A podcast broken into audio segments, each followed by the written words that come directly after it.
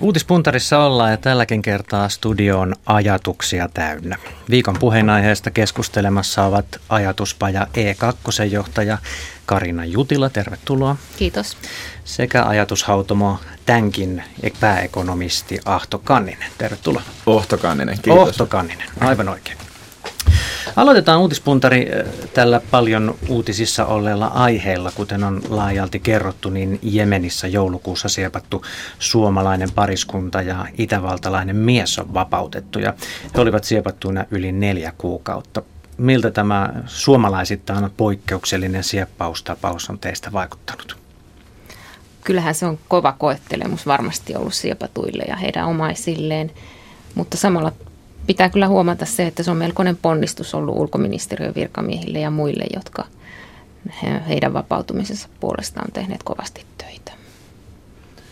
Joo, varmaan, varmaan kova paikka ja pitkään siellä ovat olleet ja vaikutti tosin siltä, että ei nyt kauhean huono kunto siinä onneksi, onneksi mitä uutisista nyt näki, mutta tota, kyllähän tämmöistä kansainvälisesti tietysti tapahtuu paljon. Suomalaisten kohdalle onneksi kohtuullisen vähän nyt osunut, mutta kyllähän sitä tapahtuu. Hmm. Kuten äsken kuulimme tuosta, niin Holon tapaus varmasti on kaikkien mielissä edellisenä esimerkkinä. Ulkoministeri Erkki Tuomioja on kieltänyt, että Suomi olisi maksanut siepatusta lunnaita, koska Suomi on mukana kansainvälisissä sopimuksissa, jotka kieltävät terrorismin rahoittamisen. Asiantuntijat kuitenkin uskovat, että raha on vaihtanut omistajaa Joidenkin arvioiden mukaan se olisi tapahtunut Jemenin hallituksen kautta, joidenkin arvioiden mukaan Omanin hallituksen kautta.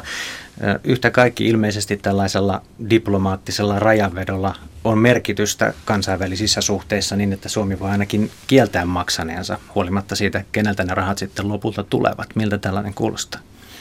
No tärkeää siinä tietysti on se, että sehän pitää ymmärtää, että se on, se on niin kuin bisnestoimintaa näille sijoittajille. Että, että kyllä he sitä tekee sen takia, että odotukset on, että sitä rahaa tulee.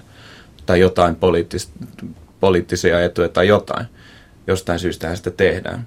Ja, ja tiedät tietysti tarkemmin, että, että siirtyykö sitä rahaa ja keneltä ja minne ja miten tämä tehdään sopimusten puitteissa. Mutta hyvin todennäköistä, että ainakin yle, nyt tästä tapauksesta tiedä, mutta että kyllä varmaan yleensä sitä rahaa niistä maksetaan sitten, että, että, mutta että ihan oikein, että, se, että, semmosi, että, että globaalisti tai kansainvälisesti päämääränä on, ettei siitä maksettaisi. Jos kukaan ei koskaan maksaisi, niin käsittääkseni mitään panttivankia ei koskaan otettaisi. Se on, se on mielenkiintoinen vähän tämmöinen pelitilanne tietyllä tavalla. Joo, mä luulen, että näihin asioihin liittyy paljon asioita, joita kansalaiset ja media ei tiedä, että näitä hoitaa huippuammattilaiset ja, ja tässä tapauksessa halutaan turvata niin kuin kansalaisten henki.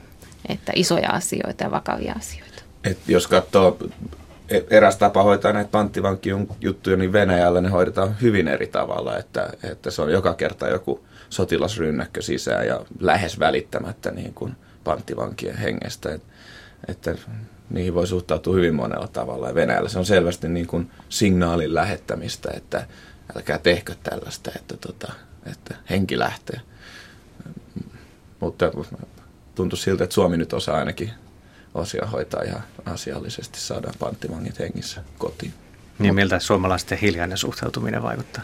No, no ainakin se vaikutus tällä on, että, että moni noihin maihin matkustava, syystä tai toisesta matkustava miettii varmasti kaksi kertaa ennen kuin reissuun lähtee. Että, että mä ymmärrän niin tutkijan kiinnostuksen harvinaisiin asioihin ja ilmiöihin ja, ja halun hankkia ainutlaatuista tietoa, mutta, mutta että vaara, on, vaara ja riskit on olemassa. Luuletteko, että riski oli tarkoituksellisesti otettu, kun hän oli kuitenkin alan asiantuntija? Kyllä, varmasti tiesi mitä teki. Niin, tiesi mitä teki, mutta, mutta tässä ei ollut kyseessä se, kun jotkut taas matkustaa vaarallisille alueille ja paikoille sen riskin takia, mm. niin tässä, tässä se tehtiin, tehtiin selvästi siitä huolimatta. No siepatut sekä Suomen ja Itävallan ulkoministerit kiittelivät siepattujen vapautumisesta vuolaasti Omania. Muun muassa Itävallan ulkoministeri kiitti vielä erikseen Omanin sulttaania tämän henkilökohtaisesta panoksesta. Tämä Omanin sulttaani ja hänen johtamansa maa on aika mielenkiintoinen. Hänellä on suhteet kunnossa niin naapurimaihin, länsimaiden johtajiin, kuninkaallisiin kuin jopa kansannousuissa kukistuneisiin valtiaisinkin. Millaisia ajatuksia tällainen kosmopoliitti maailman toimija herättää ajatuspajoissa? tietysti hienoa, että tuommoisia tapauksia on, jotka auttaa ja, ja toimii ainakin tässä tapauksessa vilpittömästi ja saa jälkeä aikaan. Ää, muuten mä tietysti suhtaudun aika huolestuneena monien arabimaiden sisäiseen tilanteeseen ja käsityksiin demokratiasta ja kansalaisoikeuksista, että, että olen varsin kriittinen ja näen, että arabikeväälle pitäisi olla jatkoa. Joo, eihän, siitä, eihän sitä voi kyllä hurrata sitä niiden, sen niin kuin just demokratian kehitystä sillä alueella, että, että, että tämmöinen kansainvälinen toiminta ja kansainväliset kontaktit voi auttaa siinä tapauksessa, että sillä on semmoinen vaikutus, että, että ruvetaan ihmisoikeuksia toteuttamaan siitä syystä, että halutaan niin kunnioitusta kansainvälisissä piireissä ja, ja muilta valtiojohtajilta. Siinä mielessä kyllä kaikki tämmöinen diktaattorienkin ja epädemokraattisten johtajien kanssa niin kuin yhteistyö ja toimiminen, yhteistyössä toimiminen, niin kyllä on silleen kannatettavaa, että, että ollaan mukana niissä prosesseissa. Mutta ajatusautomojen näkökulmasta, niin, niin tota, sehän on tämmöinen juttu, mitä mekin ollaan paljon pohdiskeltu, että niin kuin verkostoituminen, nyt jos puhutaan tästä verkostoitumisesta, niin se on, se on tietysti tärkeä asia ää, tiedon siirtymisen, osaamisen siirtymisen ja, ja, ja, ja kaiken yhteistyön kannalta kansainvälisestikin. Ja se on varmaan suomala. Siinä ehkä voidaan omani johtajalta jotain oppia, että kansainväliset yhteydet meillä ajatuspajoillekin on, olisi varmaan tota, aika tärkeä homma. Luuletteko, emme ole kukaan ulkomaiden asiantuntijoita, mutta luuletteko, että Omanin sulttaan ihan äh, omaa etuaan tavoittelemattomasti auttoi asiassa vai, vai minkä takia hän oli kiinnostunut auttamaan suomalaiset kotiin? No hän on sanonut jo kiitoksia ja kuinka paljon saa kiitoksia pitkin Eurooppaa ja jopa laajemmin, että, että tota, kyllähän kiitoksilla kissailee. No näin jälkipuinnissa yksi mielenkiintoisimmista näkökulmista on varmasti Jemenin sieppaustapaukseen on tuo median käyttäytyminen. Yksikään viestin Suomessa siis ei julkaissut näiden siepattujen nimiä, ammatteja tai kuvia, vaikka ne olivat jo kauan sitten mediahallussa. Monet viestimet ovat ehtineet kertoa, ettei näillä ollut varsinaista mitään sopimusta ulkoministeriön kanssa, vaan tietoja julkaisematta jättäminen perustui omaan harkintaan – Tietenkin ministeri oli toki vedonnut mediaan, mutta, mutta minkäännäköistä sopimusta ei ollut olemassa. Ainakaan nyt ihan heti ei tule vastaavanlaista yhtä suurta tapausta mieleen, missä minkäänlaista tiedonmurustakaan ei päästetty julkisuuteen. Äh, miksi media vaikeni? Ymmärrettiin, miten vakavasta asiasta on kyse. Ei, ei kai löydy sellaista päätoimittajaa, joka haluaa ottaa omalle tunnolleen ihmishenkiä, suomalaisten henkiä. Vaikka saataisiin hyviä skuuppeja. Niin, ei kaikki ole kaupan. Niin, senhän se, senhän se osoitti, että kaikki ei ole kaupan, ei ollut tässä kyseisessä tapauksessa. Monestihan on, että niin kuin, niin kuin sanoit, niin aina löytyy yleensä joku, joka myy sen jutun kyllä sitten, riippumatta herrasmiessopimuksista tai, tai hyvästä, hyvästä käytöksestä, mutta tässä tapauksessa ei enää käynyt varmasti erittäin hyvä asia. No mitä se kertoo suomalaisesta mediakentästä? No mun mielestä se kertoo kyllä kai kaikki suomalaiset kokee, että media toimi fiksusti ja antaa kiitoksia. Ja, ja se palkinto tulee nyt eilen ja tänään.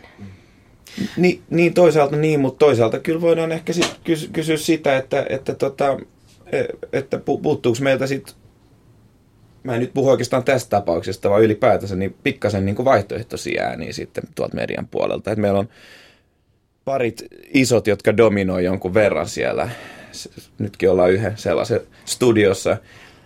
Ja tota, kyllä, kyllä mä haluaisin ainakin nähdä jollain tavalla niin kuin laadukkaavaa ja eläväisemmän mediakentän.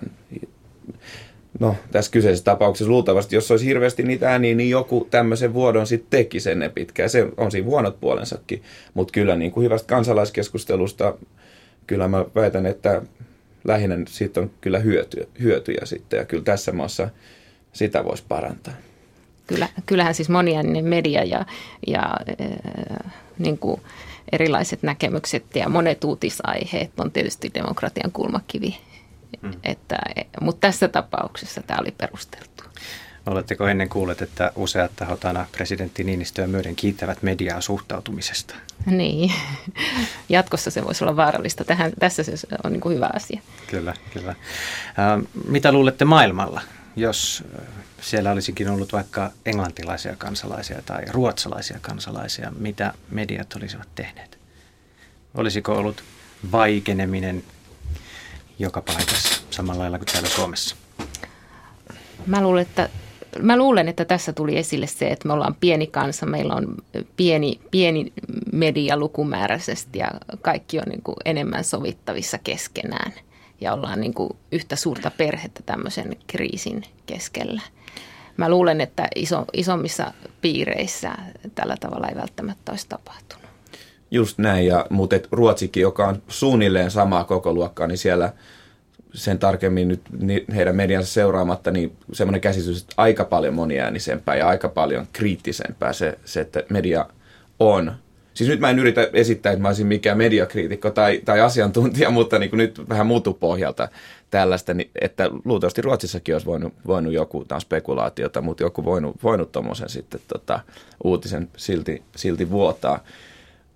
Mutta tota, kyllähän Britanniassa myös, otetaan vaikka Britannia esimerkiksi huomattavasti isompi maa, mutta huomattavan laadukas lehdistö myös, että se moniäänisyys näkyy monella tavalla sitten. Ähm, toinen siepatuista oli terrorismia tutkiva yliluutnantti ja toinen neste oli johtaja he kuulostavat mitä arvokkaimmilta panttivangeilta, mutta silti osa viestimistä on jo ehtinyt sanoa, ettei siepattujen henkilöllisyydellä ollut sellaista yhteiskunnallista merkitystä, että median olisi pitänyt julkaista ne. Oletteko te tästä nyt ihan samaa mieltä? Mun mielestä tietysti erityisesti tämä miehen työnkuva ja erityisosaaminen niin on erittäin mielenkiintoinen asia tässä yhteydessä. Mä luulin, että hän on ihan puhtaasti kielen, kielen opiskelija ja mulle tämä näyttäytyy eri, eri tavalla, kun mä tämän sain tietää eilen. Eli tuota, totta kai sillä oli yhteiskunnallista merkitystä, mutta oli vain järkevää nyt tehdä näin. Ohto. Joo, ei, ei tuohon mitään lisättävää olisi pitänyt kertoa, jos perinteisiä kriteerejä medialle käytettäisiin. Näin on. Ja, ja kuten esimerkiksi Iltasanomien päätoimittaja Tapio Sadea kirjoittaa tänään lehdessään, että median perustehtävän tiedon julkistaminen ei panttaaminen, mutta tässä tapauksessa suomalaisavioparin turvallisuus ajoi kaiken muun edelle. Lehti kertoo saaneensa muun muassa viikko sitten jo kuvia tästä suomalaisparista ja ne välitettiin ulkoministeriön kautta vaan omaisille, jotta nämä näkisivät kuvat ensin. Tänään nuo kuvat ovat sitten lehdessä. Miltä tämmöinen menettely kuulostaa? Nyt ollaan jo aika läheisesti auttamassa omaisia. Joo, ja minusta tuntuu, että iltapäivälehdet esimerkiksi tässä tapauksessa ottaa mielellään tämmöistä sankarin, sankarin viittaa harteilleen, että ei se lehden myynnille huonoksi ole, jos kansalaiset on, suhtautuu sympaattisesti. Kyllä, kyllä, ehdottomasti. Ja, että tässä nyt heillä oli tilanne, että olisi saanut varmaan jotain lehden myyntejä lisättyä vuotamalla nämä kuvat, aivan varmasti, mutta luultavasti he on laskenut toisella tavalla. Kyllä mä niin kuin myös pitää nähdä, että kyllä hekin niin kuin, he tekevät bisnestä ja nyt laskee, että tämä sankariviitta sitten toimii, toimii paremmin ja aiheuttaa enemmän sympatiaa. Ja, ja varmaan tässä maassa aika paljon tuommoinen maine kyllä ratkaisee just pienet piirit, niin, niin se saattaa olla kyllä hyvä investointi tulevaisuuteen. No jos katsotaan asiaa hieman toisinpäin, tuleeko mieleen jotain kritisoitavaa julkisessa käsittelyssä? Vaikea kysymys. En mä ainakaan. No sen varmaan tulevat päivät näyttää. Että mä nyt... No eilen illalla mä vähän mietin TV-uutisia kattoessani, että kannattaako pidentää normaali uutislähetystä sen takia, että kaksi TV-toimittajaa juttelee keskenään asiasta ja spekuloi varsinkin kun kumpikaan ei ollut sen enempää Jemenin kuin terrorisminkaan asiantuntija. Että siinä mä mietin vähän, että menikö niin kuin hmm. vähän överiksi. No mielenkiintoinen pointti on myös se, että eiväthän mediat nykypäivänä enää välttämättä määrää sitä, mitkä tiedot päätyvät julkisuuteen ja mitkä eivät. Ja tavallisesti niin nopeasti asioihin tarttuva sosiaalinen media oli myös tällä kertaa hiljaa vapautumisesta levisi sana nopeasti, mutta koko tuon 140 päivän aikana kukaan ei juuri viitannut tai postannut mitään yksityiskohtia siepatuista, vaikka tuolloin tietysti ammattietiikka ei olisikaan ollut tiellä. Mistä hiljaisuus johtuu jopa sosiaalisessa mediassa? Osaatteko arvioida? No, siinä on varmaan sattumaa. Sitten siinä on myös toimittajien työetiikasta tietysti kyse. Ja oliko paljon töitä?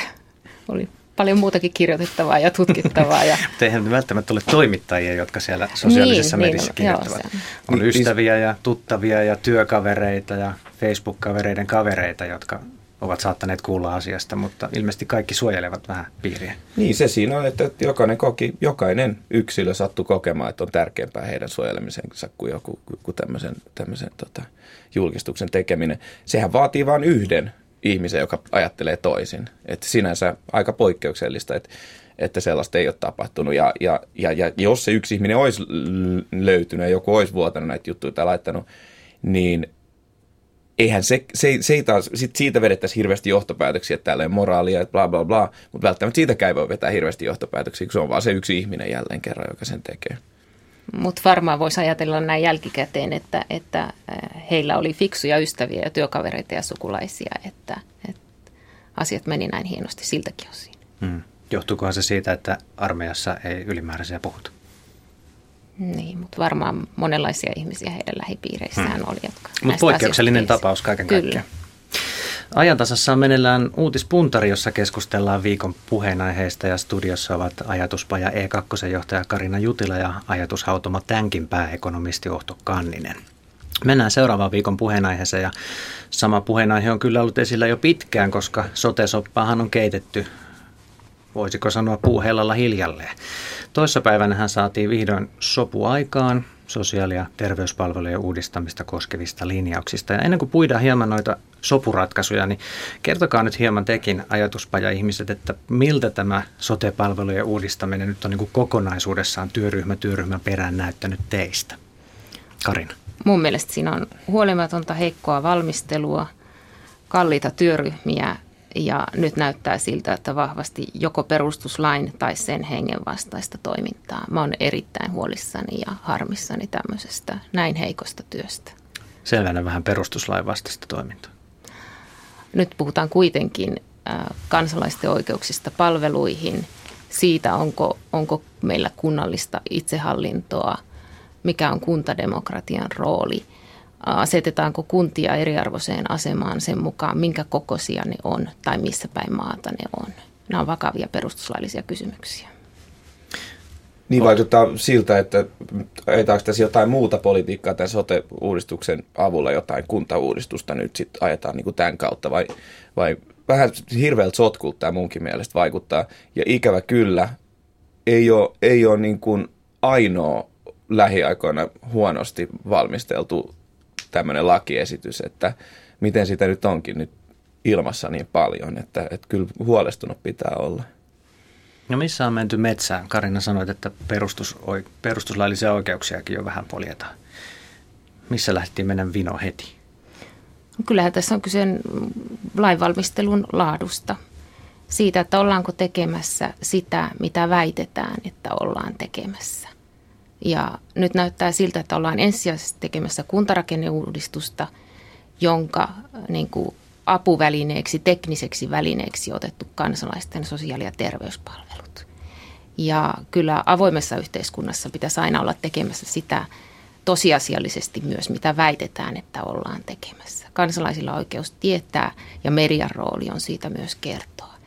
Ja se, mikä tässä on merkillistä, että nyt viime viikkoina oikeusoppineet ja perustuslakiasiantuntijat on entistä voimakkaammin ja poikkeuksellisen kovasanaisesti ottaneet kantaa. Ja tästä huolimatta hallitus ei muuta toimintatapojaan. Mä oon huolissani tästä ihan oikeusvaltion ja, ja kansanvallan näkökulmasta. Kyllä, ja se melkein suorastaan vähän ihmetyttää, että, että se on niin kuin aika huonoa mainosta Hesarissa joku asiantuntija sanoi, että tämä nyt on perustuslain vastaista, mitä liian, ja homma, homma jatkaa rullaamista vanhaan suuntaan. Se tuntuu oudolta, niin kuin, noin niin kuin ihan PR-strategianakin, että, että huonoa valmista. Jotain, jotain jotenkin kummallista, kansalaisen näkökulmasta jotain kummallista tuntuu siellä tapahtumaan. Joo, ja se on kuitenkin niin, että Suomella on ollut taipumusta pitää niin kuin itseään kansanvallan mallimaana ja ja pitää kiinni oikeusvaltioperiaatteista. Ja nyt on mun mielestä perusteltua kysyä, että ollaanko, ollaanko Suomessa niin pitkälle, että poliittisia uudistuksia tehdään tai ainakin valmistellaan välittämättä perustuslain kirjaimesta. Onko tämä sun mielestä siis niin kuin uusi ilmiö, eli tähän suuntaan on me, ollaan menossa, että et, et, meillä ei ole niin kuin sun mielestä traditio tämmöiseen? Ei, kyllähän meillä pidetään tietysti, ö, ollaan pidetty perustuslaista ne, kiinni ne. ja siitä, mitä ylin oikeusnormisto sanoo. Ne. Meillä ei ole perustuslakituomioistuinta, mutta meillä on eduskunnassa perustuslakivaliokunta, joka arvioi lakiesitysten perustuslain mukaisuuden. Ja nythän ollaan menossa, jos hallitus ei vetäydy siihen, että perustuslakivaliokunnan otettava kantaa siihen, onko tämä paketti perustuslain mukainen. Ja siinä yksittäiset perustuslakivaliokunnan jäsenet joutuu tosi kovaan paikkaan. He ovat varmasti poliittisessa ja puoluepoliittisessa puristuksessa ja samalla heidän pitää antaa tulkinta perustuslaille. Niin mä, mä ehkä näkisin sillä tavalla, no joo, toi perustuslakipointti on tietysti yksi, mutta et, et kyllä, eikö tässä maassa kuitenkin pikkasen traditio sit siihen, että jos miettii noita Kekkosen aikoja ja näin, niin että tämä demokratia on aina vähän ollut, ja sama, sama toi euroon liittyminen ei tainnut mennä ihan, ihan niin kuin yhtä demokraattisesti kuin se olisi voinut mennä silloin 95 vai milloin, milloin näistä asioista päätettiin. Et ehkä, ehkä se ei olekaan niin uusi ilmiö sitten. Tämä on ihan tämmöinen fiilisheitto. Meillä on tiettyjä asioita, kuten vaalipiirit, jotka on ollut niin kuin, joita on muutettu vain silloin, kun on ollut kansallinen yksituumaisuus. Nyt vaalipiirit lähdettiin uudistamaan sillä tavalla, että ei haettu enää konsensusta. Nyt lähdetään muuttamaan kuntia, nyt lähdetään muuttamaan sosiaali- ja terveyspalveluiden järjestämistä niin, että ei ole kansallista yksituumaisuutta. Ja sitten haetaan vielä perustuslaista joustavuutta sille. Niin kyllä mm. tämä kokonaisuus on poikkeuksellinen. On se, voi, näin voi olla.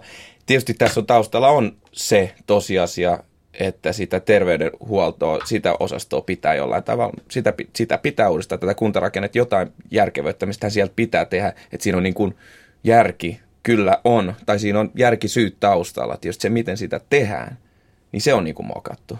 Joo, ja kyllähän kaikki sen tunnistaa, että sosiaali- ja terveyspalveluita pitää uudistaa, rahaa pitää käyttää järkevämmin, mutta kyllähän lait ja isot uudistukset pitää valmistella huolellisesti. Että, että nyt ollaan tekemässä vauhdilla ja hirveän kovalla poliittisella intohimolla uudistusta, joka ei vie asioita välttämättä parempaan suuntaan.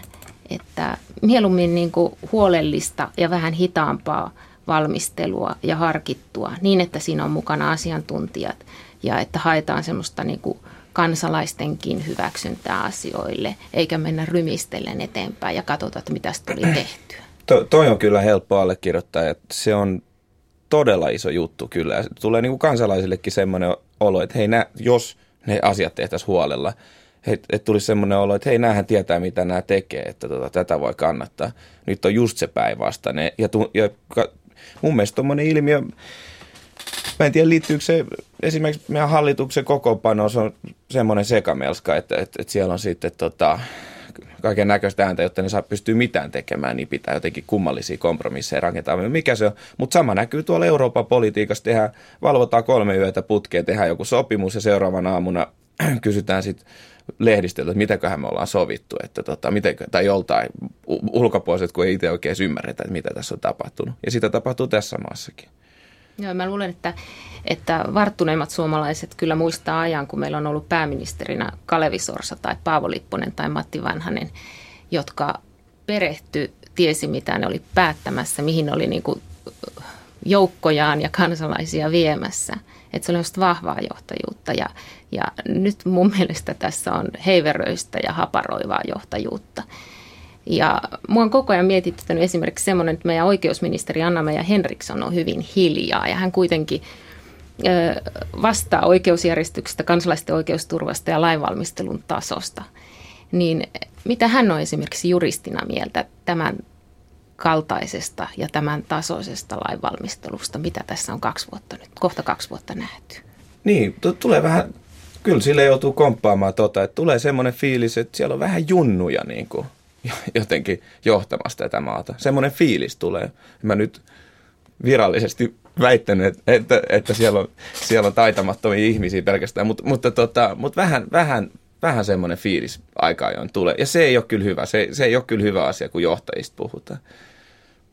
Karina, mistä johtuu, että mennään kuntarakenneuudistusta sote edellä ja, ja, ja tuntuu himmeleiltä, niin kuin jotkut käyttävät, muun muassa Pekka Puska taisi sanoa, että aikamoinen hässäkkä ja himmeli tästä on tulossa. Niin mistä tämä nyt sitten johtuu? Sixpack-hallituksen toimimattomuudesta? Mun mielestä tässä on valtapolitiikasta ja vallan uusiausta kyse. Eli halutaan tehdä uudistuksia, jotka muuttaa puoluepoliittisia asetelmia ja, ja muuttaa Suomea. Mä, mä en tiedä kyllä, mä en voi mennä poliitikkojen päähän. Mä, en, mä voi hyvin olla, että siellä on tuommoinen motivaatio, mutta kyllä pitää muistaa, että kyllä siinä on se järki, järkisyy taustalla myöskin, että sitä kuntarakennetta pitää, sitä pitää uudistaa ja sitä on meidän muut Pohjoismaat päivittänyt omansa jo ajat sitten ja kyllä sitä pitää uudistaa. Että, että kyllä tässä on järkisyyt myös taustalla tämän suuntaisessa politiikassa. Se, miten sitä tehdään tosiaan, niin on kummallista. Joo, kuntia, kuntia, kuntien määrähän on vähentynyt jo viime vuosina tosi paljon ja, ja kuntien yhteistyö on mennyt eteenpäin. Eli semmoista järkevää uudistamista on tapahtunut ja sen pitäisikin jatkua, mutta, mutta ei siinä pidä mennä pakkokeinoja käyttäen. Varsinkaan sillä tavalla, että kaikki kunnat ja kaikki suomalaiset ei olisi ää, samassa asemassa.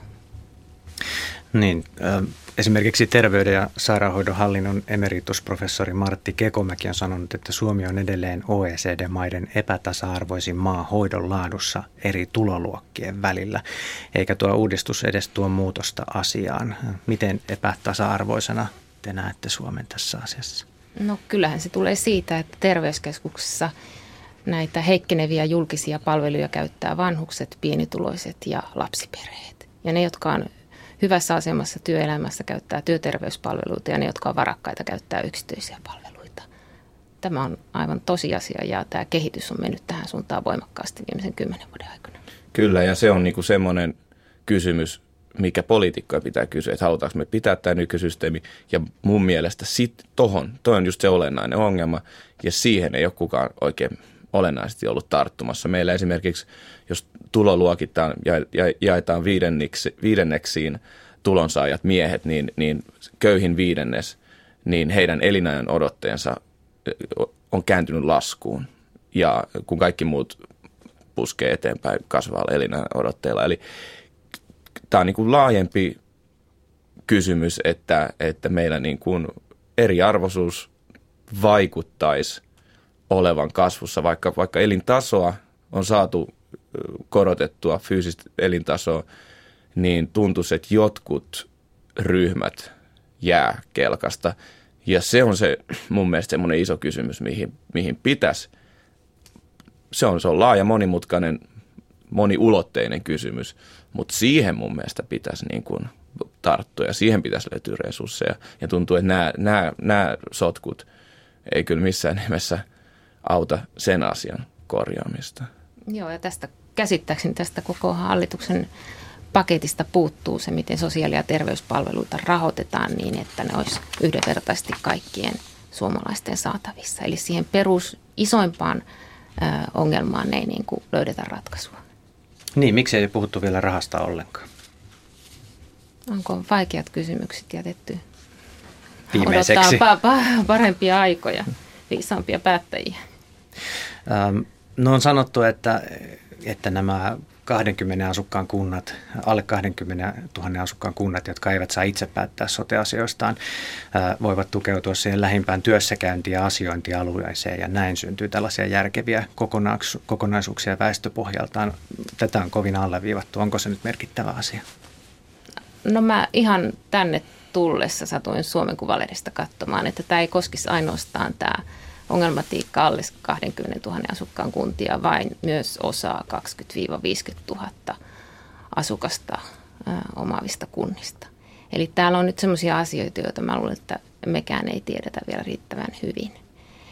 Eli mä haluaisin ainakin lisää tietoa ennen kuin näitä pystyy tarkemmin kommentoimaan. Joo, ja nämä, nämä tuntuu olevan semmoisia hankalia asiantuntijakysymyksiä, mihin ainakaan mun, mun asiantuntemus ei riitä ja, ja sen takia näissä kyllä just se hyvä valmistelu ja asiantuntijoihin tota, nojaaminen olisi kyllä ihan järkevää sen sijaan, että siellä on joku ihan muu poliittinen agenda taustalla. Joo, ja sitten vaikuttaa siltä, että tietoa tulee tippumalla. Että, että sekä asiantuntijat että sitten toimittajat, jotka on perehtynyt näihin kysymyksiin, saa ja tulkitsee tietoa pikkuhiljaa. Eli kun on sanottu, että tiedotuksessa on ollut ongelmia, niin allekirjoitatte sen täysin. Niin, ja näyttää siltä, että ne ongelmat jatkuu. Se on varmaa. Mitä seuraavaksi? Meillä on ihan hetki aikaa, sanokaa nopeasti, että mitä odotatte seuraavaksi? Tässä asiassa? Lyhyesti, 10 sekuntia. No kyllä tämä hässäkkä jatkuu. hässäkkä jatkuu Joo, vaan. mihinkään järkevään suuntaan ei mennyt. Ei ole näköpiirissä mitään. Hyvä. Kiitoksia Uutispuntarin vieraille. Tässä oli ajantasa. Niko Anttiin toivottaa mukavaa viikonloppua.